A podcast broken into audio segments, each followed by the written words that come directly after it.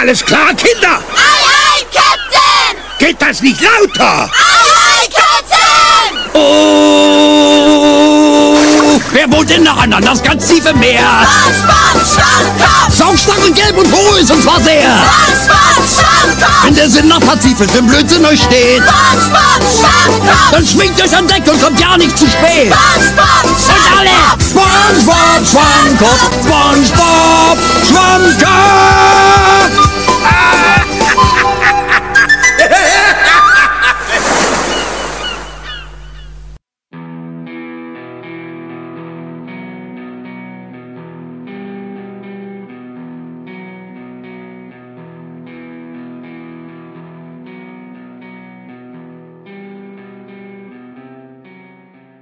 欢迎乘坐深水鱼号游轮，我是观察员文昌鱼，我是船员水母。又迎开学季，同学们的感觉如何呢？寒假已经悄然结束，不知道小耳朵们有没有在寒假里追几部好看的剧呢？接下来就让我们为大家介绍几部寒假中十分吸引人的影视剧作品吧。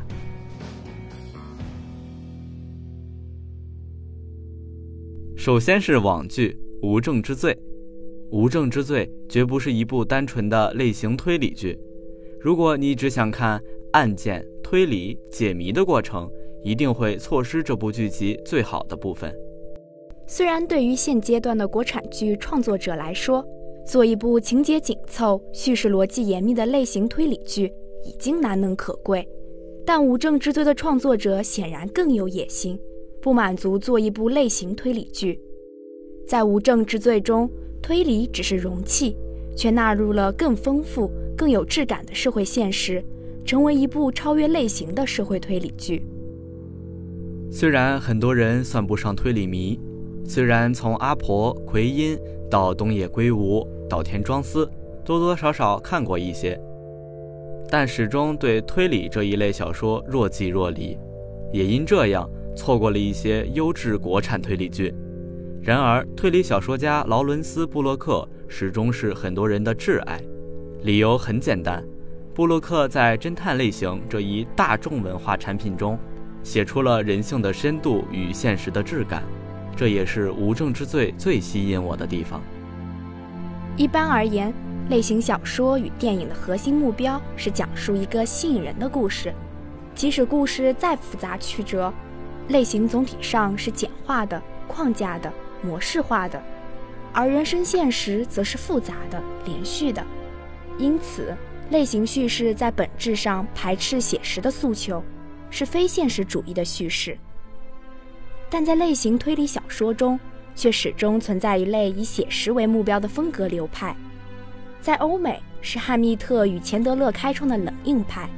在日本则是松本清张的社会派推理。社会派推理是相对于纯粹的侦探小说的一种变体，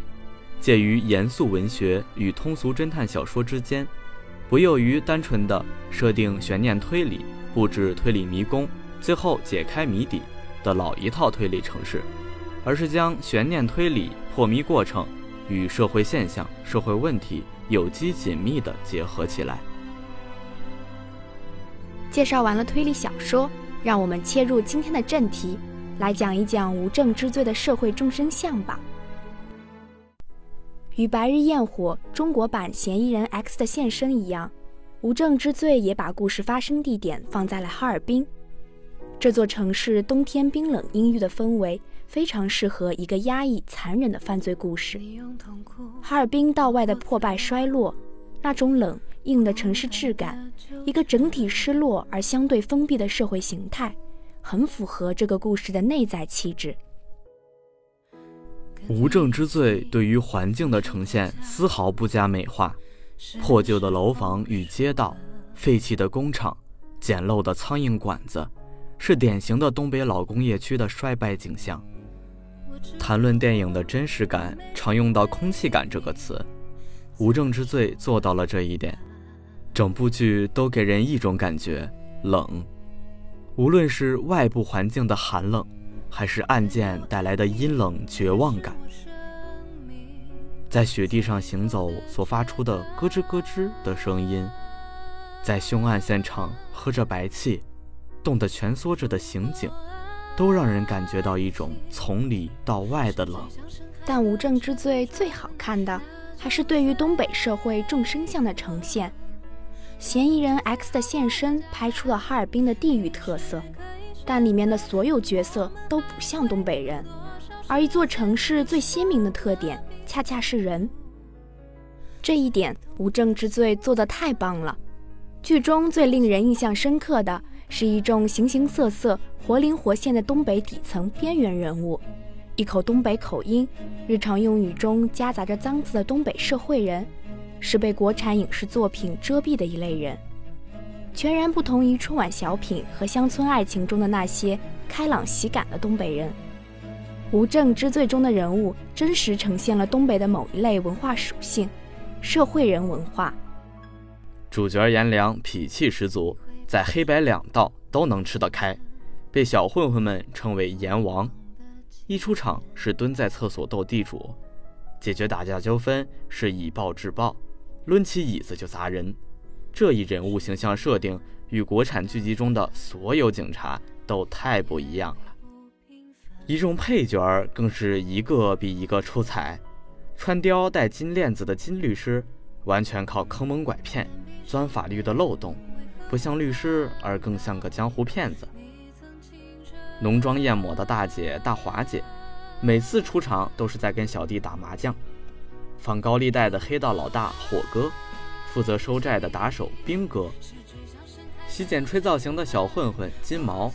律师所的马屁精海哥，这些人物从外形、语言到气质、行为，都有东北的地域特色，很接地气，也是国产影视作品中很少见到的人物形象。文章里是这样描述那群东北社会人的：东北的确存在着社会人文化，幻想自己是道上人物，并以此为荣，而且这种文化深入东北社会的肌理。在东北，经常能看见穿着打扮像混社会的人物，其标准形象为膀大腰圆或者瘦成鱼刺，发型一般为泡子头，颈部有饰物，多为金链子、佛珠、玉坠等，胳膊上带着纹身，手里拿着个小包，走路有时候弯着腰，远处看去像刚从海里捞出来的皮皮虾一样，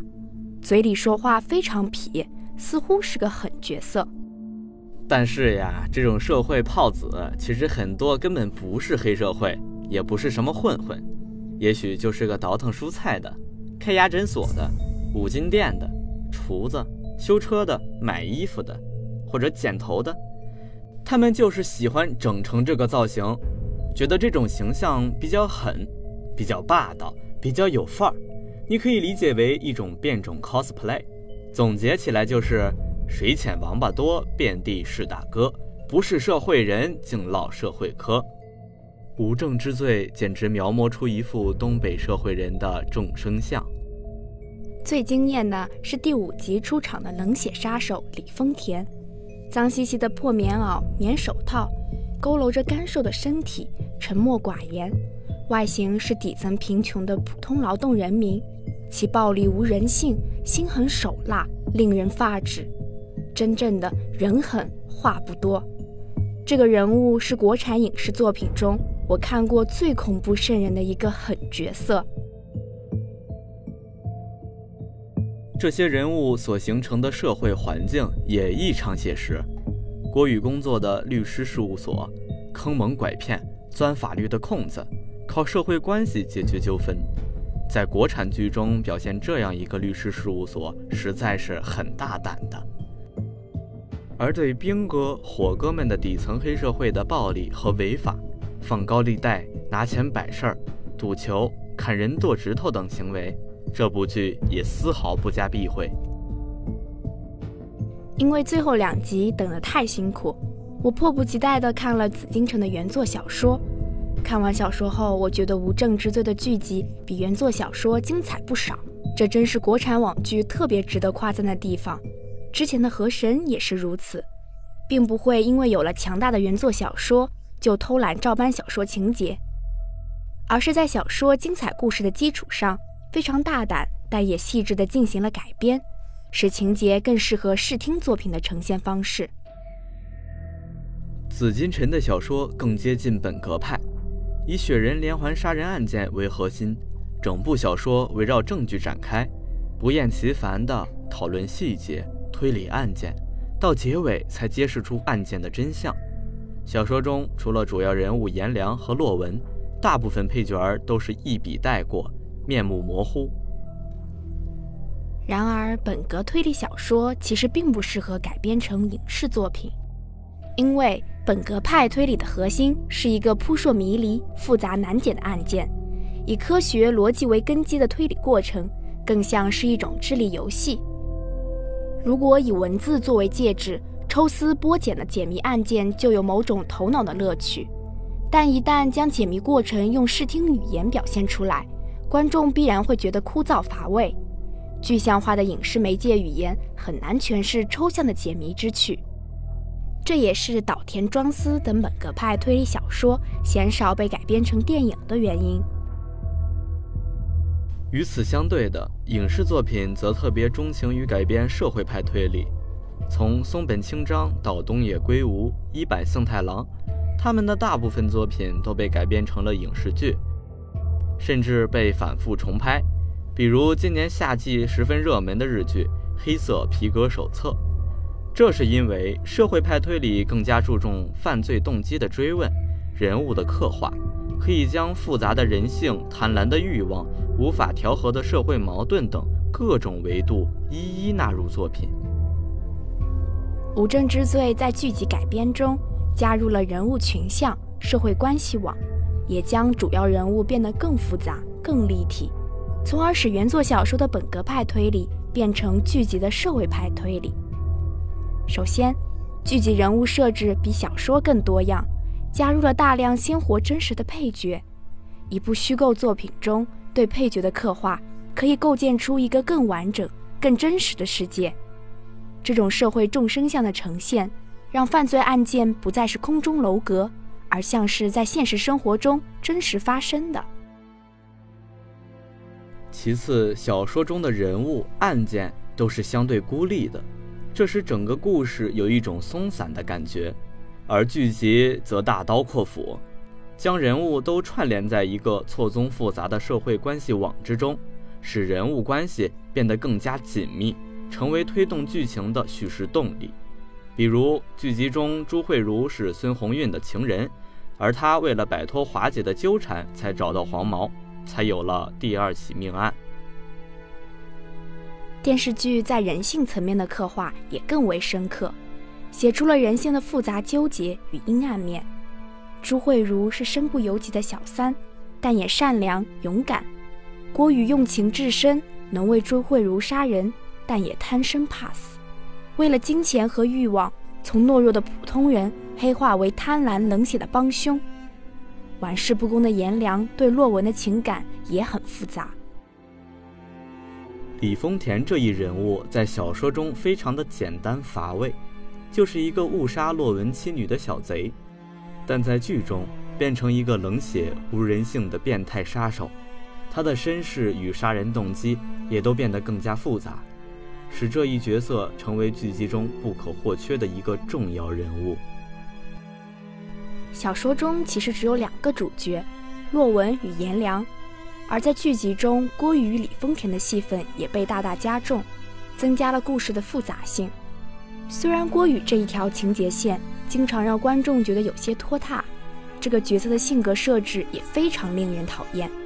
但却表现了一个软弱的普通人陷入绝境，面对金钱诱惑最真实的状态，也是社会派推理小说中最典型的被欲望驱使的小人物。在案件的复杂度上，剧集把小说中的多个单一案件用因果联系交织在一起，带来一种宿命感。雪人杀人案、郭宇朱慧茹杀黄毛、洛文杀兵哥、李丰田杀洛文妻女，都是环环相扣，因果报应，将案件相关人物交织在一个命运之网中，形成一个带有强烈悲剧性的宿命因果链。这种改编方式有些接近于东野圭吾的小说。此外，电视剧更加深入地表现了人物的情感，增加了情感在故事中的分量，使其成为了推动故事发展的动力。郭宇爱朱慧茹，所以帮她杀人做伪证。洛文杀人是为了情感，连最冷血变态的李丰田也是。社会派小说注重杀人动机，但《无证之罪》的原著小说只设置了洛文的杀人动机，则显得有些单薄。小说中的雪人连环杀人案比较单纯，只是洛文寻找仇人的一个手段，以文字铺陈细节，讲述案件的推理过程，娓娓道来，因此在结尾处揭晓案件倒也不觉得乏味。但在剧集中，这一案件就显得太过单薄乏味，如果拖到最后才揭示案件的谜底和洛文的动机，就显得有些故弄玄虚了。因此剧集在中段就早早由凶手自己说出了作案过程动机，这之后故事开始转向，在人物关系、人物前史上增加了故事的复杂度，由此将剧集转向一个错综复杂、悲剧宿命的社会派推理。无证之罪作为社会派推理，全然不同于追求快节奏、强情节的类型推理剧，而是不急不缓，非常沉得住气，用十二集来讲述一个故事，不是让观众去参与一个扑朔迷离的案件的解谜过程，而是将观众带入那个故事的漩涡之中，感受剧中人物的内心，看到人性中的欲望、恐惧与阴暗面。一部网剧这样拍，绝对值得一看。相信仅仅一个电视剧根本不可能满足大家，更别提已经被《无证之罪》提起胃口的你们。接下来便要为大家推荐《无证之罪》的姐妹篇，号称《无证之罪》续集的《原生之罪》。这部网剧是双男主设定，池正和陆离，一个是金牌律师，一个是警界翘楚，一个是幼年单亲，一个是少年得志，一对不打不相识的欢喜冤家，一对惺惺相惜的竞争对手，两个人的人生如同两条殊途同归的平行线，虽然各自出身迥异，最终却共同面对生活的离奇与波澜。池振自小与母亲相依为命，在坚强中独自成长，在生活的蹉跎中练就了一身的生存技能。成年后的池振也因生活所迫，成为了一名被剥夺职业资格的律师。生于中产家庭的陆离，在作为音乐教授的父亲的鼓励下，考进了警官学校，立志要成为一名警察。还是学生的他便开始仗义直言，见义勇为。毕业前，他以优异的成绩被上级点将，直接进入刑侦局工作。在陆离临近而立之年，已经成为了警局的队长。池振在生意场上混得风生水起，队长陆离也在重重疑案中披荆斩棘。看似本无交集的两个人，却被命运再次联系在了一起，而故事就发生在两人的纠缠之中，等着小耳朵们去探索发掘。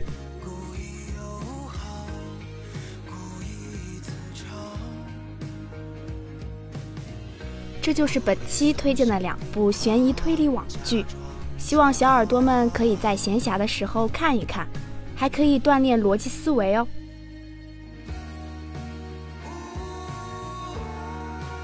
今天的深水鱼号到这里就要返程了，感谢导播鲸鱼，编辑自由人，我是播音水母，我是播音文昌鱼，我们下期节目再见，拜拜。